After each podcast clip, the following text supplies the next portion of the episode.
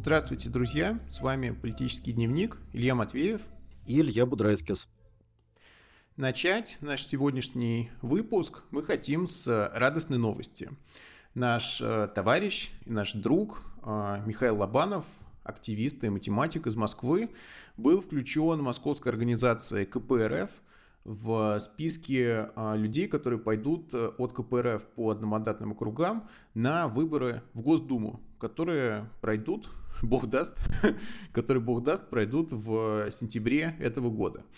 И, а, может быть, это и не означает, что Миша Лобанов станет станет кандидатом, что его никто не снимет. Это даже не означает того, что КПРФ э, утвердит его, федеральная организация КПРФ, но все равно это огромный шаг вперед, потому что Мишу мы очень любим, знаем его очень давно, уже больше 10 лет.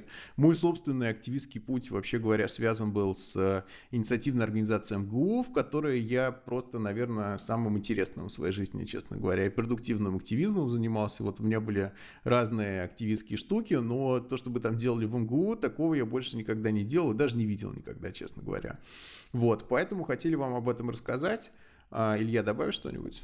Да, я тоже знаю э, Мишу Лобанова э, очень давно. Э, но, наверное, для тех, кто его не знает, э, я скажу, что Михаил Сергеевич Лобанов, э, доцент механико-математического факультета МГУ. Э, на протяжении более 10 лет он э, является одним из лидеров, ключевых активистов инициативной группы МГУ. Это сообщество студентов, преподавателей, аспирантов, которое занимается защитой прав всех кто имеет отношение к МГУ, на самом широком а, уровне. Да, то есть это и политические права, право на свободу высказывания, это социальные права, вопросы, связанные с а, общежитиями, с а, свободным передвижением по территории МГУ. Очень сложно просто перечислить все истории конфликтов, кампаний борьбы за права, которые вот инициативная группа МГУ за последние 10 лет провела.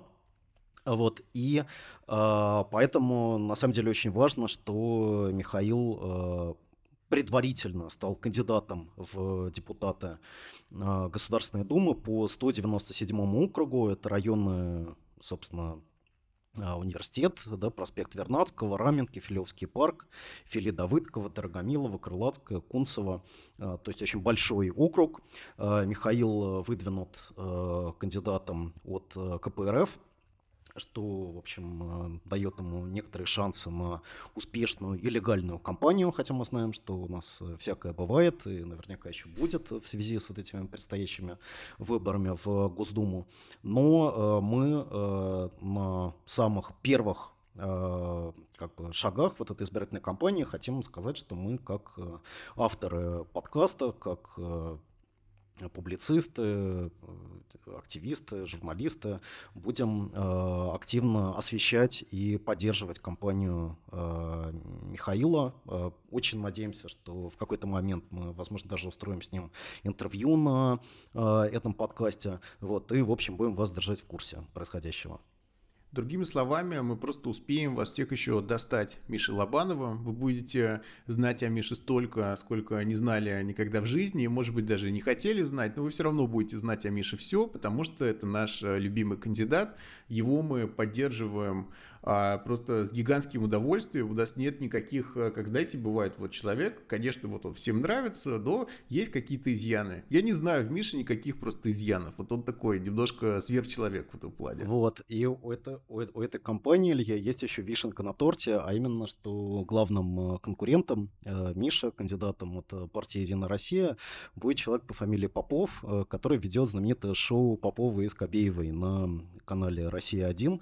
Это один из самых мерзких мерзких э, кремлевских э, журналистов, э, совершенно mm-hmm. отвратительно. Недавно вот случайно посмотрел эту программу, и я, знаешь, как-то думал, вот программа продолжается 60 минут, и mm-hmm. типа она начинается с рассказа, естественно, об Украине, о том, как, значит, там все плохо, как там эпидемия ковида чудовищная. Я думаю, ну, наверное, это первые 10 минут, а дальше какие-то будут еще новости там уже как бы местные. Идет там 10 минут, 20 минут, 40 минут, 60 минут. И вот все 60 минут только Украина. Угу. Вот. А, значит, в студии подставной украинец, которого все как бы опускают. Угу. Вот Попов и Скобеева, значит, угу. над ним смеются, как бы его затыкают, пародируют, э, значит, какой-то украинский диалект. Угу. В общем, вот такой вот человек будет а, тоже кандидатом в этом округе. И я думаю, что это дополнительная мотивация для того, чтобы поддерживать а, Михаила Лобанова.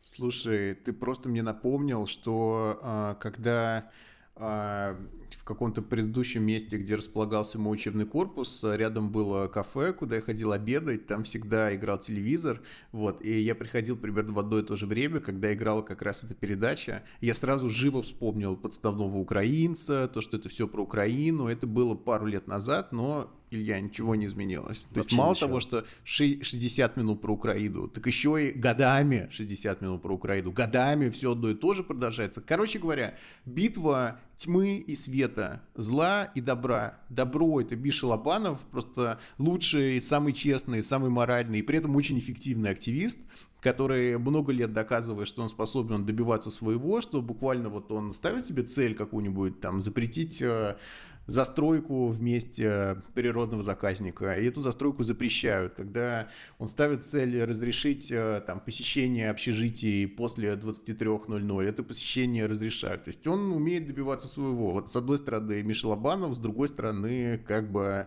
вселенское зло просто вот этой мерзкой пропагандистской передачи. В общем, вы еще много услышите об этом, вы много услышите о Мише. Поверьте, мы, мы не просто так это обещаем. Мишу мы будем поддерживать всеми силами. Хорошо. Ну, но а, от этой приятной новости мы должны перейти к менее приятным историям. Сегодня у нас а, спецвыпуск, спешл, да, посвященный одной теме, вот, и посвященный такой вещи, как а, ну, есть хорошее ее название, есть плохое. Хорошее название, что это какой-то вот новый левый а, антиимпериализм, который доходит до маразма, а плохое название, что это об определенном подвиде полезных, к сожалению, идиотов, вот, которые а, которые в своем антиимпериализме доходят до того, что очень хорошо помогают а, некоторым структурам в нашей стране. Хорошо, ну чего здесь надо начать? С того, что недавно прогремела новость о том, что э, Навального Amnesty International лишила статуса э, узника совести, потому что вскрылись для Amnesty внезапно, вот так вот внезапно вскрылись его высказывания националистические с середины 2000-х годов, и опять всплыли ролики, которые Навальный сам отказывается удалять, потому что он говорит, что это уже часть истории, но и при этом, кстати говоря, говоря, за них он отказывается извиняться, что с его стороны глупо. Вот. А, всплыли эти ролики, и а, появилась информация, а, возможно, от а, сотрудников Amnesty International в разных странах, что а, присылали им просто похожие сообщения о том, что посмотрите, что ваш узник совести Навальный говорил в, там, 15 лет назад, и во многих а, из этих сообщений а, была ссылка на тред в Твиттере а, Кати Казбек, вот такого персонажа, которого мы сейчас будем обсуждать. Его уже многие обсудили, но мы продолжим это обсуждение.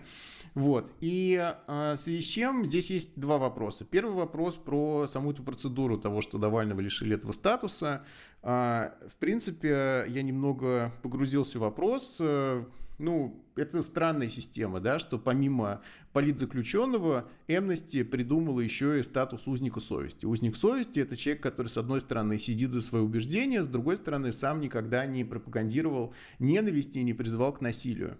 А Нельсона Манделу лишили а, статуса узника совести за то, что он призывал к насилию против а, режима апартеида.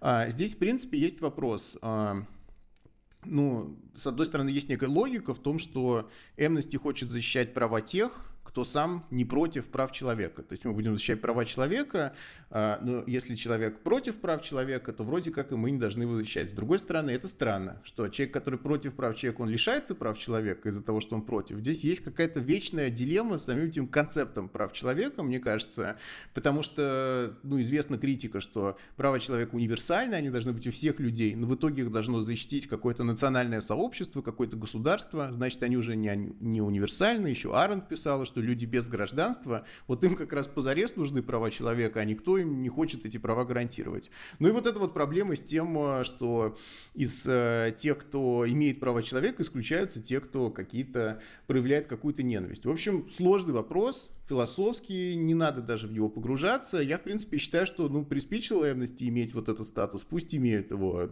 Хотят лишить Навального статуса, ну, пусть лишают. Хотя э, сама процедура того, как назначают статусы, как лишают, она немного абсурдная, потому что Навального уже много раз, когда он сидел, делали узником совести. Первый раз его делали узником совести еще в 2011 году, когда он еще ходил на русские марши. Вот, потом вдруг у них там что-то вскрылось, да, и вот они лишили его этого статуса как раз сейчас, когда протесты против а, того, что его посадили в колонию. А с другой стороны, а, как Илья мне объяснил, вот Эдуард Леводов, да, а, которого тоже, когда он сидел, назначили узником совести, и никто с него этот статус не снимал, хотя Лимонов в Лимонке писал такое, что Навальный в своих роликах 15 лет назад даже не думал говорить. Ну, еще один такой момент с тем, что Нельсон Мандела, например, призывал к вооруженному сопротивлению апартеиду, но Навальный никогда включая свой националистический период, не призывал ни к какому насилию. То есть он всегда подчеркивал, что его тактика легальная и ненасильственная. Вот, и в принципе навальнистское движение, оно довольно четко себя позиционирует в этом плане. И недавно Волков еще раз подтвердил для всех сомневающихся, что они против насилия, против любых силовых действий. Вот, а, тем не менее, ну, Илья, да. с да. 2011 года, и тем более со времен, когда Лимонова признавали узником совести, возникла такая штука, как институт репутации. Вот ее раньше не было, она появилась. И эм, Э, она связана с тем, что вот люди стали очень чувствительны к прошлому, э, к прошлому каких-то политиков, к их э, высказываниях, к их каким-то действиям, которым раньше не придавалось, придавалось значение.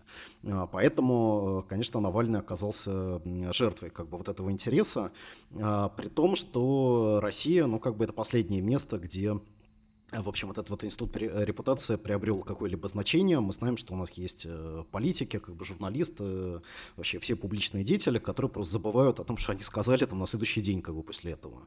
Да, но кто сейчас помнит, что коммунист Максим Шевченко выступал на митинге в поддержку Путина на Поклонной горе там в 2011 году. Ну, скажешь кому-нибудь, ну, там, просто человек удивится, да. Или что Навальный основывал свое вот это российское шовинистическое движение вместе с Захаром Прилепиным, да, замечательным человеком, который борются как раз сейчас против э, фашизма, на украинского в первую очередь. Вот, поэтому все это, конечно, в России выглядит как бы очень странно. Здесь никто ни за какие свои слова как бы отвечать не, не привык, и вообще как бы, что он говорит, как бы не помнит. Да, вот у Лимонова, кстати, упомянутого, у него была такая знаменитая э, статья в газете «Лимонка», где он говорил, что заслуги перед партией исчезают в полночь. Типа, вот если там на следующий день ты говоришь, у меня такие огромные заслуги перед партией, тебе говорят, все, нет у тебя никаких заслуг, работай, зарабатывай заново свои заслуги. Вот, вот то же самое, мне кажется, еще более справедливо к институту репутации. Просто абсолютно э, никто не будет вспоминать, что говорил там какой-то человек э, когда-то. Да, если, если, если начать поднимать как бы вот этот э, вот все, все эти истории, а, просто выяснится столько интересного, да, мы настолько по-новому сможем э, взглянуть на знакомых нам э, персонажей, что просто мир перевернется. Да, давайте, э, так сказать, вот, исходить из того, что либо мы в целом начинаем э, так ко всем относиться, либо мы принимаем как бы вот эту вот российскую реальность, где мы судим человека по его актуальной позиции, а не потому, что он э, говорил 10 лет назад. Честно говоря, у меня нет совершенно никакого желания оправдывать Навального. Вот я сам, например, в 2000 2013 году, когда была отвратительная кампания э, по выборам э, мэра Москвы, и все кандидаты, включая Навального, призывали к борьбе с э, мигрантами, к депортациям массовым и так далее. Вот я вместе с другими там товарищами инициировал открытое письмо, обращение ко всем оппозиционным кандидатам в мэра Москвы с призывом вот от этой вот российской хрени как бы отказаться, во-первых, потому что она позорная и недопустимая, во-вторых, потому что она работает на власть и как бы, как мы видим, Собянин, построив э, э, знаменитый уже спецприемник в Сахарова, он наилучшим mm-hmm. образом отреагировал на запрос, э, значит, о жестком отношении отношение к мигрантам. Угу. Тем не менее, вот я недавно перечитывал интервью Навального, по-моему, 2011 года, где он объяснял журналисту Азару, почему он ходит на русские марши. Вот, можешь это интервью найти, тоже интересно с точки зрения эволюции вообще, которую человек проделал, потому что объяснения там очень, ну как бы очень неубедительные да, то есть помимо того, что он просто сделал дурное как бы там дело, да, и сложно его было оправдывать, вот, это просто очень такой, ну, как бы средний, я бы сказал, э, средний уровень политического мышления, да, который mm-hmm. очень сильно отличается от того, что делает Навальный сейчас. И почитав это интервью, можно вообще понять, насколько, так сказать, большой, э, большой путь он проделал в, как, как публичный политик за последние 10 лет. Но при этом а, все равно можно сказать, что он отказывается там, извиняться за какие-то свои старые взгляды. И был момент, когда он подтвердил что-то, то есть он сказал, что он не отказывается от тех позиций, которые он имел, когда ходил на русские марши. И, конечно, а, взгляды взглядами, но от э, роликов его дурацких можно было откреститься, потому что он в себе нашел силы все-таки извиниться за грызунов,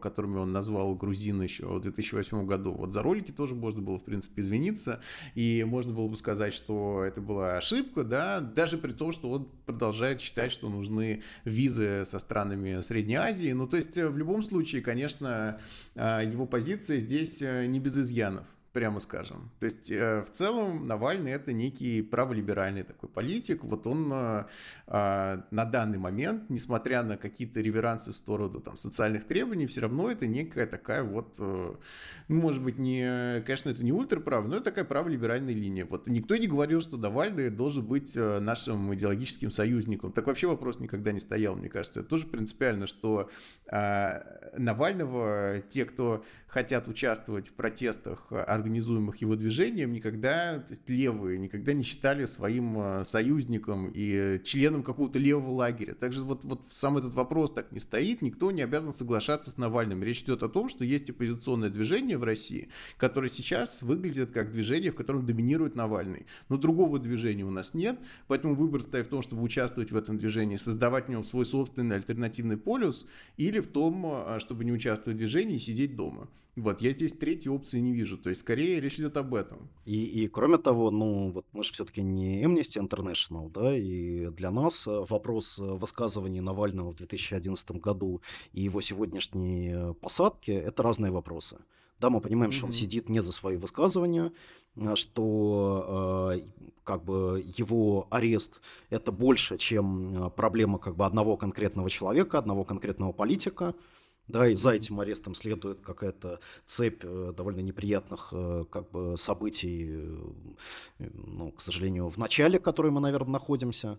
Вот, и требование его освобождения, оно не связано с его личной политической позицией, не связано с его э, какой-то кристально чистой репутацией, оно связано с тем, в каком месте, э, в центре какого конфликта он находится mm-hmm. сегодня.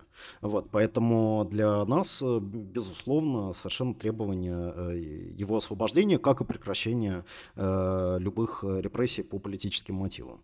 Абсолютно. Ну и сама Amnesty сейчас пытается это объяснить. Они выпустили специальное заявление, где они объясняют, что, конечно, это не значит, что мы против э, освобождения Навального, мы все равно считаем его политзаключенным, мы призываем к его немедленному освобождению и так далее. Но просто тайминг этого заявления, что мы снимаем с него этот статус, а также то, что многие люди, вообще говоря, не различают политзаключенных и узников совести. Они считают, что узник совести это и есть политзаключенный. На Западе это практически синонимы. Вот, то есть в целом, конечно, странно это выглядит. Вообще процедуры Amnesty, они под большим вопросом. Ну, то есть я, я не понимаю, что это за... Как можно было несколько раз подряд его заново назначать узником совести, а потом сказать, мы передумали. Ну, надеюсь, да, надеюсь ну... что они действительно перечитают Ханну Аренд, э, да, вот э, проведут да, какую-то да, мощную да, философскую да. дискуссию, но в данном случае нас э, интересует все-таки то место, из которого вот это обвинение Навального, например, производится, да, потому что Абсолютно. одно дело, когда частью... в, там, а, в расизме обвиняют, э, ну, там, какие-то принципиально антифашисты, да, какие-то левые борцы. Другое дело, если это делает, там, Маргарита Симонян, mm-hmm. там, или Арти, да. Одно mm-hmm. дело, э, если американский империализм э, обличают так сказать, там, представители освободительных движений, которые ведут какую-то антиколониальную борьбу. Другое дело, если американский империализм обличают люди, которые находятся на зарплате у какого-то другого империализма. Вот, и mm-hmm. мне кажется, что мы находимся вот в таком сейчас э, э, сложном и немного таком мутноватом э, положении, где вот эти системы координат, они как бы окончательно поплыли да, то есть мы не понимаем, mm-hmm. с какого места, исходя из какой позиции производится высказывание. Вот, mm-hmm. и вот об этом мы сегодня э, попытаемся поговорить. Да, я как раз хотел сказать, что бывают сложные случаи, когда люди одновременно претендуют на то, что они левые антиимпериалисты и пишут на арти, да, то есть одно может быть связано с другим. И вот э, яркий пример, э, Катя Казбек, э, такая журналистка, до всей этой истории Amnesty я не знал исключительно то, что она написала вот, а, несколько текстов о том, как Нью-Йорк переживает а, пандемию, и описала, как там все плохо. И это даже публиковалось на сайте наших товарищей заново, и никаких проблем я с этим не видел, никто, я думаю, не видел. Вот. А потом вскрылось, что помимо знаменитого треда в Твиттере о том, что Навальный националист, у Кати Казбек есть еще другой тред в Твиттере, где она доказывает, что дворец Путина в, на мысе, как он там, Идакопас, вот, это никакой не дворец, а гостиница просто дорогая, и это она поняла по анализу планов этого дворца, который вот в публичный доступ сам Навальный вывел. Вот, при том, что, кстати, никто не говорил, даже официально, что этот дворец это гостиница. Говорили, что его переделают в гостиницу, что там еще инвестиции какие-то нужны, да, это будет у нас апарт-отель. А то, что он сразу строился как апарт-отель, этого даже наша власть не выдвигала в качестве официальной версии. Тем не менее, там были вот эти потоки бреда о том, что а, Навальный там манипулирует данными, на самом деле это просто дорогой отель. Кроме этого, есть э, колонки на Russia Today, которые пишет э, Катя Казбек, э, я их прочитал. В них на самом деле нету, ну, нельзя сказать, что там есть какие-то прям вот, знаешь, вот ты читаешь и все, это прямо, то есть, ну, какая-то совсем откровенная там, лажа, да. Проблема не в том, что это лажа, проблема в том, что это такие тексты ни о чем, которые написаны в манере а, давайте поднимем этот вопрос. Давайте начнем дискуссию, потому что, мне кажется, эту дискуссию никто не ведет. Ведь протесты в Беларуси, все говорят, что это вот хорошее что-то против авторитарного Лукашенко, а давайте начнем дискуссию о том, что это на самом деле вот такая вот э, цветная революция. Да? То есть, с одной стороны, это все в духе «давайте начнем дискуссию», при том, что для начала дискуссии никаких фактов конкретных не приводится. Например, говорится, что это националисты и неолибералы вот стоят у руля в этих белорусских протестах. Единственное аргумент это то, что они используют э, белорусский флаг э, красно-белый, вот, который националистический, поэтому они все националисты, да. А то, что есть фотографии, где это белорусский флаг рядом с э, флагом Советского Союза, и никто этого человека не выгнал с этой демонстрации, хотя на Украине, например, если бы такое попробовали во время Майдана сделать, то этот человек быстро бы был отправлен как бы домой или даже в больницу. Вот. Но тем не менее, аргументов нет никаких, факты никакие не называются, все это в духе «давайте начнем дискуссию», вот, вот. И при этом используются кодовые слова ключевые, типа «цветная революция». Вот. То вот цветная революция для человека, который считает, что он человек прогрессивных взглядов, нужно запретить. Лев, левый не может сказать цветная революция, мне кажется, в целом, да, особенно в таком обличительном ключе, что что такое цветная революция? Ну, это ЦРУ там инспирирует вот на постсоветском пространстве разные революции, да, можно сказать, что революции и перевороты, которые происходят в постсоветских странах, часто приводят к плохим последствиям. Но то, что все это инспирировано ЦРУ, это позиция нашей государственной пропаганды. Когда человек говорит «цветная революция», он просто помечает себя как э, сотрудника Russia Today не только формально, но еще и, знаешь, задержательно. По духу это очень Russia Today такой текст. Вот. Ну и там много такого. Потом э, прекрасный анализ э, дезинформации западных СМИ о белорусских протестах, анализируется, что же это за западные СМИ. Например, Радио Свобода, такое ужасное СМИ. Вот, э, как она там пишет, э, сейчас в Беларуси они даже попробовали заново открыть радио, как в старые добрые времена, чтобы люди на, радиоприемниках его слушали. Наверное, им там всем в Радио Свобода это навевает ностальгические мысли о том, как в 50-х годах вот эта ЦРУшная радиостанция, ей помогали какие-то нацистские коллаборанты, ну прям ужас просто. Радио Свобода, клейма негде ставить. Вот.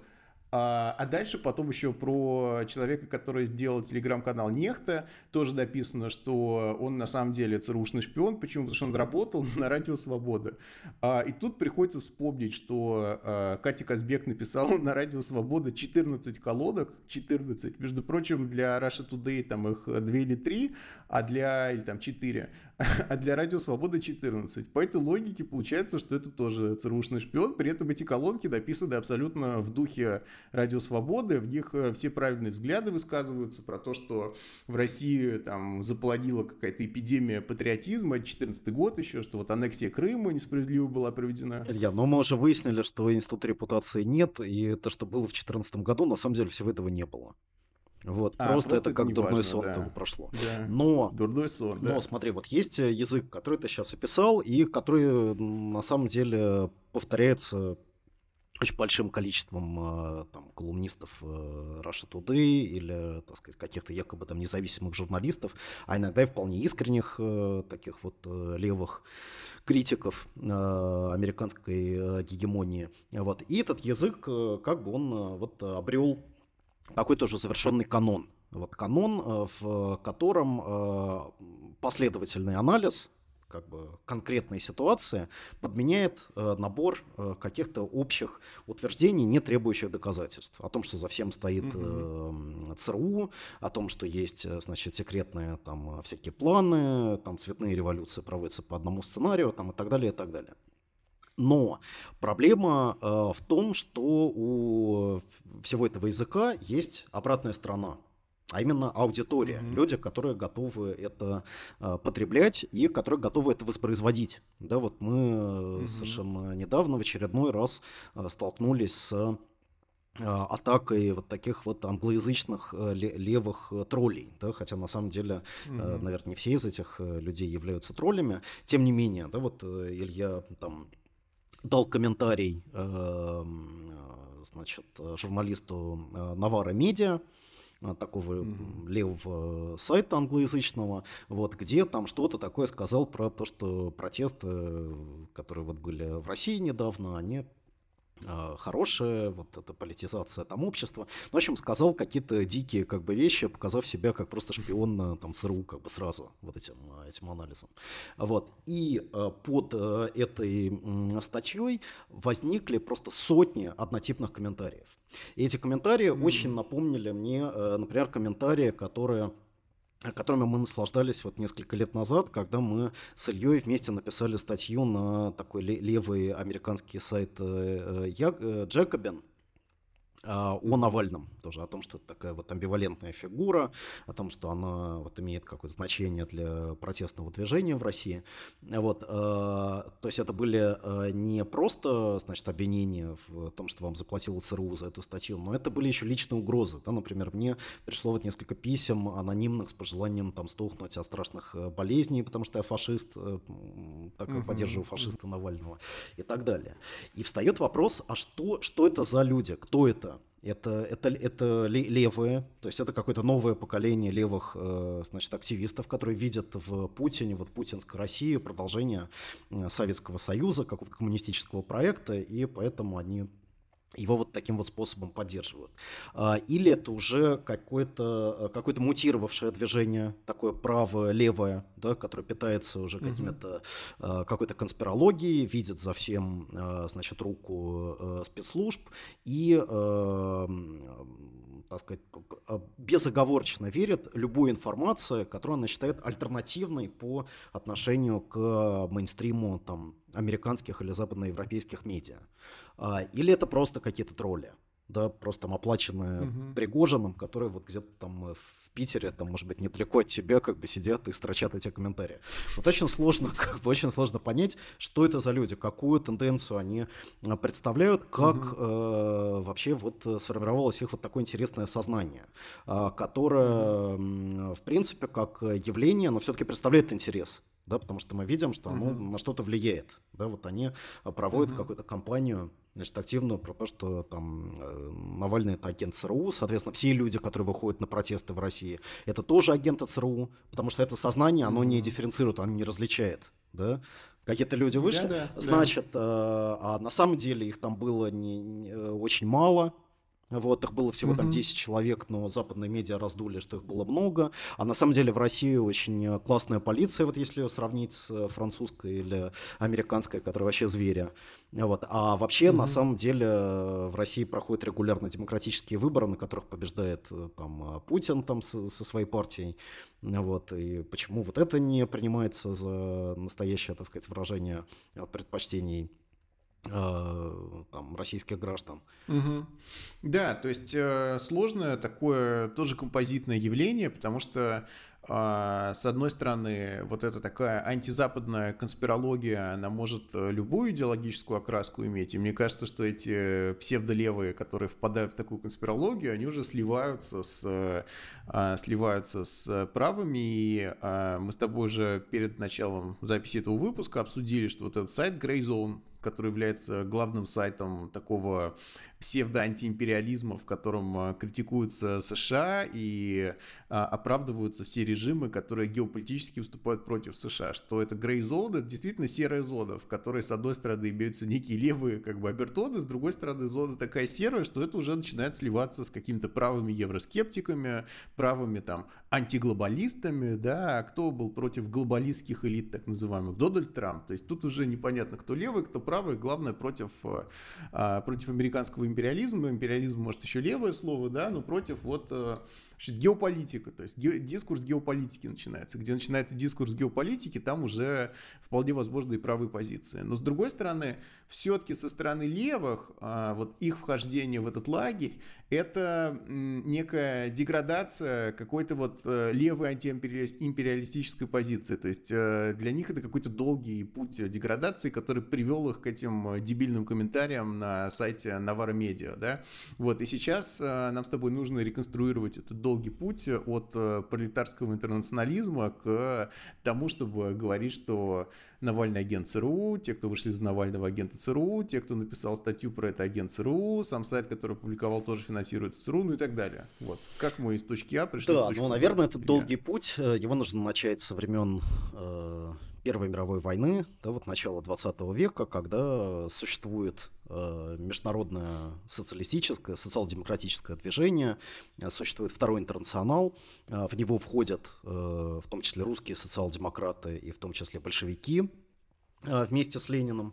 И э, вот в 2014 году начинается война, большая часть э, партий, э, которые входят в этот э, интернационал, поддерживают свои правительства в этой войне, да, некоторые даже входят э, в эти правительства, э, в их состав, вот, а меньшинство э, представителей и немецкой социал-демократии, и русской, и э, французских социалистов, э, вот они собираются в местечке Циммервальд и вырабатывают там интернационалистическую позицию. Позицию, которая говорит о том, что эта война является империалистической. А, что значит, а, что обе страны в этой войне преследуют империалистические цели, стремятся к империалистическому переделу мира. Поэтому а, позиция социалистов – это как бы позиция противопоставления международной революции вот этой империалистической войне, отказ в какой-либо поддержке своему правительству, вот. А, и, э, собственно, вот эта позиция, которая была позицией меньшинства, да, позицией вот таких вот антипатриотов, выступавших против как бы своих стран, против своих э, правительств, а, она э, неожиданно вот в семнадцатом году в России становится позицией просто большинства обычных людей, которые говорят, что они устали от этой войны, что они хотят мира, что эта война ведется не в их интересах, да, и вот эту вот сложную идею, что твое правительство, на самом деле не за тебя, да, что оно тебя как бы его, э, что оно тебя использует, что его интерес, он противоположен твоему классовому интересу. Вот эту вот сложную идею оказалось в какой-то момент неожиданно просто объяснить э, просто миллионам людей. Дальше появляется э, Советский Союз, сначала Советская Россия, потом Советский Союз, и э, практически одновременно появляется новый э, коммунистический интернационал, э, штаб которого располагается в Москве да, вот в Советской России, которая становится отечеством э, всех рабочих мира.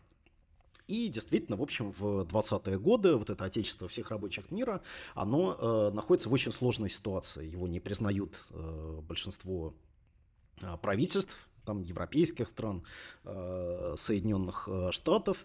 И с другой стороны, это правительство поддерживает все революционные, антиколониальные, рабочие движения во всем мире. Да, и, в общем, ин- коммунистический интернационал и советское правительство где-то, так сказать, находятся рядом. Сложно сказать, где кончается э, интерес или позиция коммунистического интернационала, где начинается позиция советского государства. Они вот, в, по крайней мере, в первой половине 20-х годов, они с друг другом сливаются. Но дальше начинается что-то что странное. Постепенно оказывается, что позиция Советского Союза как государства, она начинает все-таки доминировать над логикой коммунистического интернационала как международной пролетарская организация. Оказывается, что коммунистический интернационал э, вынужден э, менять э, свою политику для того, чтобы там, не навредить Советскому Союзу. Да, например, Советскому Союзу нужно признание э, там, э, там, улучшения отношений с европейскими странами, поэтому они говорят, не надо Сейчас вот э, э, проводить там всеобщих забастовок, да, не, не надо очень резко вот выступать против своего буржуазного правительства, потому что оно играет, так сказать, какую-то прогрессивную роль, оно выступает за улучшение отношений с Советским Союзом.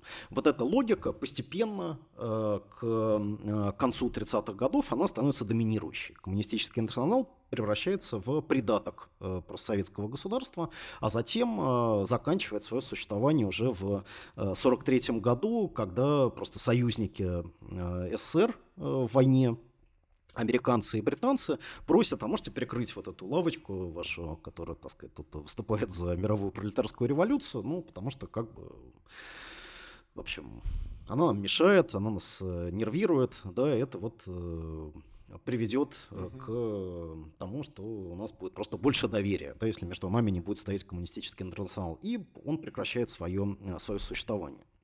Еще в 30-е годы появляется э, большое количество людей, европейских, левых, э, и коммунистов, и просто таких вот сочувствующих э, левым идеям, э, антифашистов, которые э, говорят о том, что э, Советский Союз является главной надеждой, главной опорой в борьбе против э, фашизма, а, поэтому не надо его вообще критиковать. Даже если очень хочется, даже если а, к вам просачивается какая-то тревожная информация о том, что там, например, проходит массовый террор, да, расстреливают э, людей, которые были э, деятелями, заслуженными там, большевистской партии, да, что суд там превращается в какую-то чудовищную фантасмагорию, вот э, все это, конечно, очень печальные вещи, но есть что-то более важное. Да? Это глобальное противостояние э, прогрессивных сил и фашизма. И э, угу. в это время создается немало таких вот э, памятников вот этой двусмысленной позиции. Например, книга знаменитого немецкого писателя Леона Фехтвангера «Москва 1937». Да, Леон Фехтвангер приехал в 1937 году в Москву. Это год, э, когда на пике были московские процессы, большой террор, огромное количество э, людей, э, которых, э, которые были известны международной левой среде, их арестовывали, обвиняли в том, что они фашистские шпионы. Вот. И вот Леон Фехтвангер приезжает в это время в Москву и э, пишет книгу, в которой ни слова не говорится о, э, так сказать, то, что там происходит вот на самом деле.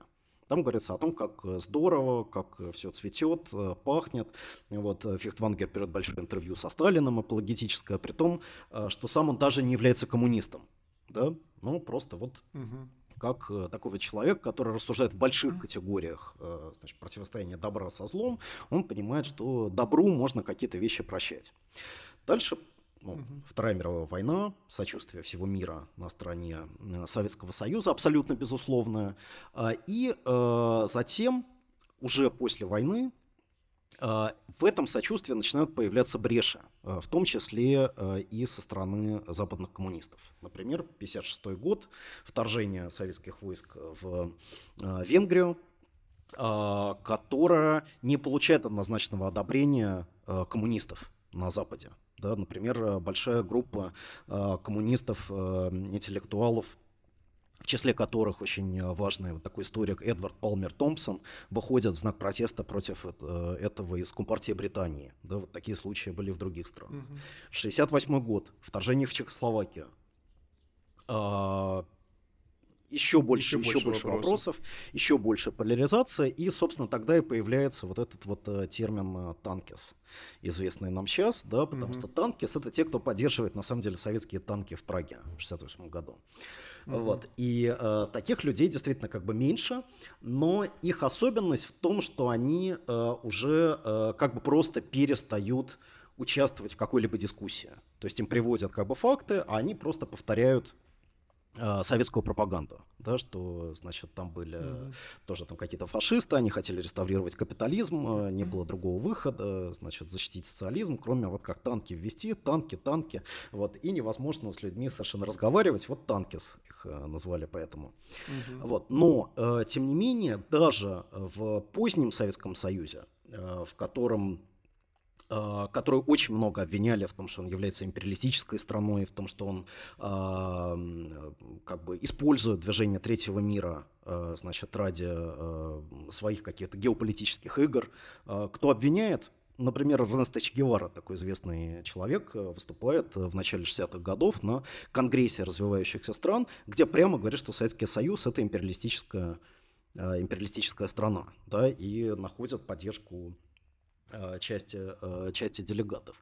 Тем не менее, э, определенная логика, определенные аргументы на стороне тех, кто упорно продолжал, вопреки всему, поддерживать Советский Союз, она все-таки была. То есть можно было говорить о том, что в ситуации существования двух военно-политических блоков с разными ценностями, с разными принципами, да, с разными представлениями о том, как устроен мир, а, поддержка а, Советского Союза, она давала шанс для борьбы тем, кто находился на э, как бы по ту сторону железного занавеса, да, mm расовым меньшинством в, Америке, угнетенным там народом в колониальном мире там и так далее. После крушения Советского Союза вот этот вот полюс который являлся носителем других принципов, он перестал существовать. А что здесь э, после этого случилось, вы сами прекрасно знаете. Сегодня мы живем э, в стране, которая, а, ну, во-первых, по любым э, своим параметрам, как бы социальным, она не является никакой альтернативой глобальному капитализму. Угу. Да, говорить об этом, ну, как бы очень странно, очень странно вообще это обсуждать внутренним, то есть с точки зрения внутренней своей политики, политика экономического порядка, и не просто не является альтернативой, а наоборот иллюстрирует самые э, экстремальные тенденции современного капитализма, там крайнее неравенство, крайнее крайний разрыв между там, узкой кучкой олигархов и огромными массами населения, там, авторитаризм, который тоже все больше характерен даже для стран ядра, даже для формально демократических стран. То есть в России на самом деле сгущаются эти тенденции внутри. Но есть еще и вопрос как бы геополитический, о котором ты, Илья, да, хочешь но, сказать. Но несмотря на это, да, последний форум в Давосе выходит как бы президент вот этой страны, о которой мы сейчас говорим, и, э, значит, говорят, в мире вот самая главная проблема неравенства. Вот есть страны, которые там богатеют, как бы, а есть вот страны очень бедные. Вот, прямо вот он mm-hmm. вещает, может быть, там сидя в зуме в своем вот этом э, дворце, который похож на гостиницу, или гостиница, который похож на дворец, вот, и реально просто там выступает в качестве лидера, ну, как бы проклятых, так сказать, земли, да, вот как бы всех угнетенных, mm-hmm. бедных, несчастных, вот, он значит, э, их, их голос как бы на Давосском форуме. Да, почему он это делает? Угу. Ну, наверное, не потому, что он себе не представляет реальной ситуации в России, а потому что он, он очень хорошо как бы понимает, как можно использовать а, сегодняшние международные противоречия, как можно использовать действительный как бы рост неравенства и э, совершенно невежество людей за пределами России относительно того, что в России происходит на самом деле, а для того, чтобы ими, для того, чтобы ими манипулировать, для того, чтобы выстраивать как бы некий некий, э, значит, блок э, борцов за э, глобальную, глобальную справедливость, бросающий обвинения там, западному миру, но непонятно с каких позиций. Да, но ведь в этом и а, главный парадокс, что там, где Советский Союз, пусть даже в поздний период своей истории, который очень сомнительно считать каким-то прогрессивным на мировой арене, все равно предлагал некую идейную альтернативу. Россия-то к этому подходит по-другому. Логика в том, что почему вам можно, а нам нельзя. Почему вы делаете это и запрещаете нам делать это? Мы тоже хотим делать это. Вы империалисты, а прикидываетесь э, э, вот этой риторикой прав человека. А мы тоже хотим быть э, империалистами. Вы играете в двойные стандарты, мы тоже хотим играть в двойные стандарты. То есть все, что Россия может предложить, это просто мы хотим быть такими же, как вы, вот американцы. Мы хотим все то же самое делать, а вы нам не даете, поэтому вы лицемеры. Вот. То есть вы не даете нам быть плохими, а мы хотим тоже быть плохими, как вы. И давайте все будут плохими. Давайте все страны будут преследовать свои национальные интересы, не будет никаких э, универсальных концептов, которые бы э, эти интересы сдерживали. Давайте просто вот э, будет баланс сил такой на мировой арене в мировом масштабе, и все это будет вместе называться многополярный мир. То есть многополярный мир, в принципе, это не идеальная альтернатива там, империалистическому господству Америки, это скорее как одна-две много Америк, просто каждая в своем регионе. Вот. А, и здесь мы плавно переходим к современным Тенкис, Тенкис, которые выжили, когда не выжил сам Советский Союз. Вот что это вообще такое, да? То есть, с одной стороны, я думал об этом. Я думал, что, наверное, здесь есть некий неправильный анализ. То есть, э, сомнительный анализ еще советских времен был перенесен на постсоветскую почву, стал еще более сомнительным. И оправдать прогрессивность э, там, ну, оси, на которой стоит Россия, Иран и Северная Корея, да, по отношению к западному миру становится все сложнее. Но вот люди пытаются как-то это делать. Вот. И действительно, это уже обычно замешано на геополитику, которая, вообще говоря, для левых это анафема, и левые не должны рассуждать геополитически. Но, тем не менее, это какая-то вот такая мутация марксистской левой теории, которая приводит к неправильным выводам. С другой стороны, ну что тут сказать, люди на зарплате. Некоторые из этих людей прямо просто получают зарплату, делают карьеру в институциях, которые для них создаются нашим режимом, как Russia Today, например, да, вот они просто получают деньги и рассказывают то, что нужно, используя все кодовые слова типа а, цветные революции, regime change, good old regime change, как Катя Казбек пишет, что вообще значит good old regime change? В смысле, что авторитарный режим, если change, это вот э, такая вот ужасная вещь. А change. В 17 да? году это все... был old regime change? Или это до, до, до исторические времена bad, были bad, Да, да. Да, или так это вообще там неприменимо, тогда даже все было другое, все это, это другое, это другое, как мем этот. В общем, а, вот, то есть, с одной стороны, есть э, неправильный анализ и просто деградация левого интернационализма, с другой стороны, есть э, люди на зарплате, но понятно, что э, есть что-то вот между этими вещами, есть все-таки какие-то психологические силы, которые заставляют, с одной стороны, потребителей потреблять вот этот э, тенкис э, стиль как бы рассуждений, а производителей производить, вот. И я все думал, что же это такое, мне кажется, что со стороны потребителей это скорее некое следствие э, деполитизация. Мне кажется, что люди, которые реально вовлечены в какую-то борьбу настоящую, на любом уровне, которые создали профсоюз, которые участвуют в социальном движении, которые ходят на собрания партии свои, хотя бы там что-то обсуждают выходят на пикеты, с флагами стоят. Мне кажется, такие люди, они гораздо больше защищены от э, кемпизма, да, вот этого мышления лагерями, от этого тенкис стиля рассуждений, чем э, те, кто просто в интернете сидят. То есть это в прямом смысле диванные бойцы такие, да. Вот, это продукт, на самом деле, того, что целые сегменты левого движения на Западе, ну, просто они вот по-прежнему терпят поражение. Казалось, что мы из этой череды поражений вышли, но, к сожалению, опять мы видим какой-то спад, как бы левое движение в мире. Вот это продукт э, спада, такое вот деполитизированное, меланхоличное состояние, когда люди возвращаются к догмам и к сектантским каким-то своим представлениям о мире. Вот. И с другой стороны, есть производители еще. И производители эти, мне кажется, что, как я сказал, часть за деньги просто продукт свой производит, а часть все-таки не за деньги, а потому что это дешевый способ прославиться производят они этот продукт свой ради сенсации. Потому что Катя Казбек, на самом деле, это хороший пример. Вот она, конечно, была и писательницей, и журналисткой, и сейчас есть. Только вся ее писанина и журналистика были никому не нужны. Вплоть до самого последнего времени никто не знал, кто это такая вообще. Публикация Назанова была для нее большим прогрессом. Вот. И тут вдруг Катя Казбек узнал весь мир буквально. Благодаря тому, что да, дописала потрясающую серию твитов. Да?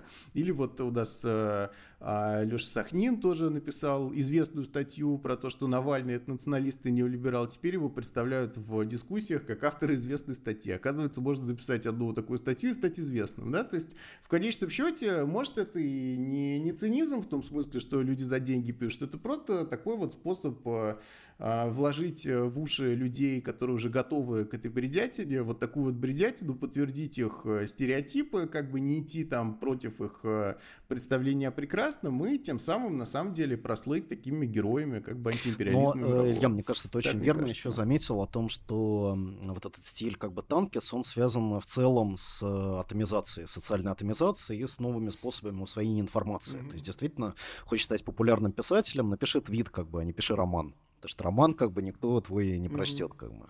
Вот, а твит это вот, э, да, это то, как усваивается информация. Если посмотреть на то, как э, левые там еще несколько десятилетий назад выстраивали свой анализ по отношению к э, какому-либо мировому событию, то мы увидим просто какую-то совершенно нереальную, непредставимую для сегодняшнего времени как бы интеллектуальную работу да, то есть найти что-то mm-hmm. сопоставить, изучать статистику, э, привлекать там а, рамку марксистской теории империализма и вот как бы на основе этого там что-то как бы произвести, да выявлять тенденции, понимать, как одно связано с другим. То есть сейчас э, мы живем в мире, где действительно люди как бы ищут э, свою как бы истину, которая для них является безусловной да, вот не, не верифицируемый, не нуждается в проверке. Да?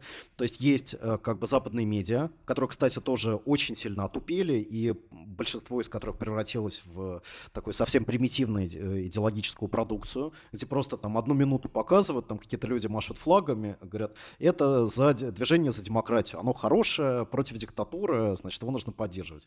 Другие какие-то машут флагами, рассказывают, это там какие-то погромщики, там полные, так сказать, уроды, их там вот все осудили.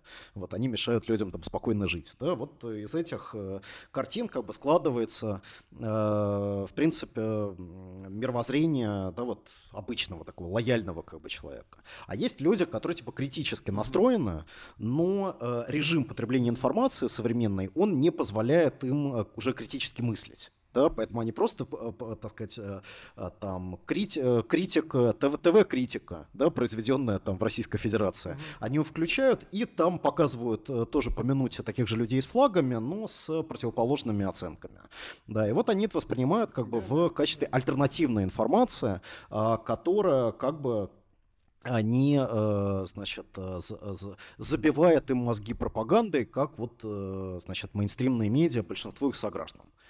Да. Ну, то есть это то, что называется confirmation bias, что Абсолютно. есть э, тенденция у людей а, верить только тому, что подтверждает уже имеющиеся у них взгляды, вместо того, чтобы критически смотреть на мир. Во-первых. Во-вторых, есть вот эта вот любовь к тому, чтобы какие-то жареные факты, отдельные симптомы вот изучать и сказать, мы же говорили, там, вот Навальный сказал в 2007 году вот это, мы же говорили, а что это значит в контексте современной политики в России, того, что Навальный сейчас делает. То есть, в принципе, что значит то, что Навальный в 2007 году вот это вот сказал, да? А, так вопрос даже не стоит. А зачем дальше задавать задавать вопросы, просто все понятно. Нации, CIA, там, э, подставной, значит, троянский конь под прогрессивный путинский режим. Вот, то есть, э, с одной стороны, confirmation bias, с другой стороны, вот эти примитивные какие-то идеологемы такие, которые вбрасываются, и дальше этот несчастный левый твиттер вообще, что может быть хуже, чем твиттер? Мне кажется, что если твиттера не будет, э, всем только лучше станет, потому что я пока в твиттере ничего хорошего только я зло. не видел, вот я честно, тоже, за всю я, свою я жизнь. согласен, только зло. Только зло какой-то шитсторм, как бы бесконечный шитсторм. Ты туда заходишь, обычно вообще, когда я туда захожу, это связано с тем, что мы с тобой что-то опубликовали, или там я, или ты, и там начинается какой-то сторм of shit вокруг этого, вот, и левый еще, это Твиттер, на Западе особенно, он у них там просто особенно токсичный. Мне кажется, что вот эта вот часть левых, которую мы обсуждаем, эти все тенкисы, они как раз в Твиттере там тусят, да, и... А, и, и поэтому просто страшно, страшно поднимать крышку этого ящика Пандоры.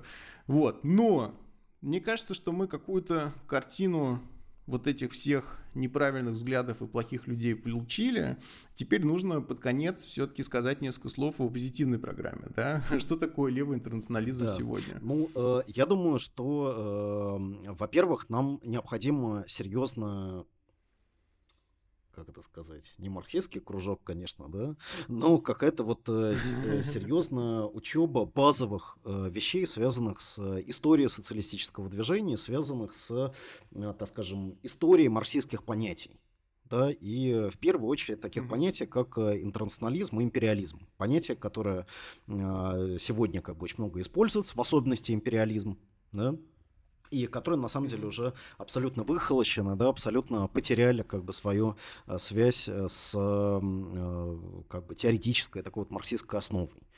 Вот. Во-вторых, я бы даже сказал, во-первых, во-первых, да, нужно помнить, что борьба, она идет не между странами, да, не между лагерями, она идет между классами, она идет между социальными группами. Угу. Вот, и эти классовые линии конфликта, они проходят внутри каждого общества, внутри каждой страны. Интерес правящей элиты всегда состоит в том, чтобы представить свою страну в качестве единого какого-то лагеря, да, морального лагеря, что все в России являются носителями ценностей там, другой какой-то цивилизации, противостоят там, э, Западу или чему-то еще. Но разве Россия внутри себя является единой? Можно ли вообще найти страну настолько э, как бы разделенную, да, настолько, настолько дифференцированную, настолько поляризированную в социальном отношении, как э, сегодняшняя Россия? Но за, э, так сказать, за вот эти вот кулисы э, официальной риторики, а, к сожалению, к огромному, и в этом большая трагедия сегодняшней международной левой, а, практически никто не заглядывает никому интерес, не интересно. Угу. А, реально, а, так сказать, классовая борьба, реальная диспозиция классовых сил а, внутри самой России. А именно это и должно быть а, тем, а, из чего левые марксисты должны а, исходить в своих оценках. Вот. И именно а, в этом и находится, собственно, основа вот, переосмысления а, самой категории интернационализма да, с кем, с кем мы солидарны, на чьей mm-hmm. стороне мы, мы находимся.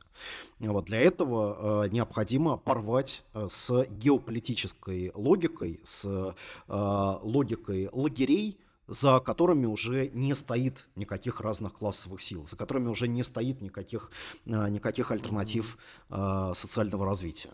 Я думаю, что это, наверное, вот главный такой вот урок на сегодня. Абсолютно. И помимо учебы, помимо изучения классиков марксизма и того, что они имели в виду под империализмом, нужно, конечно, дальше разрабатывать теорию империализма, потому что это вещь сложная, но совершенно необходимая.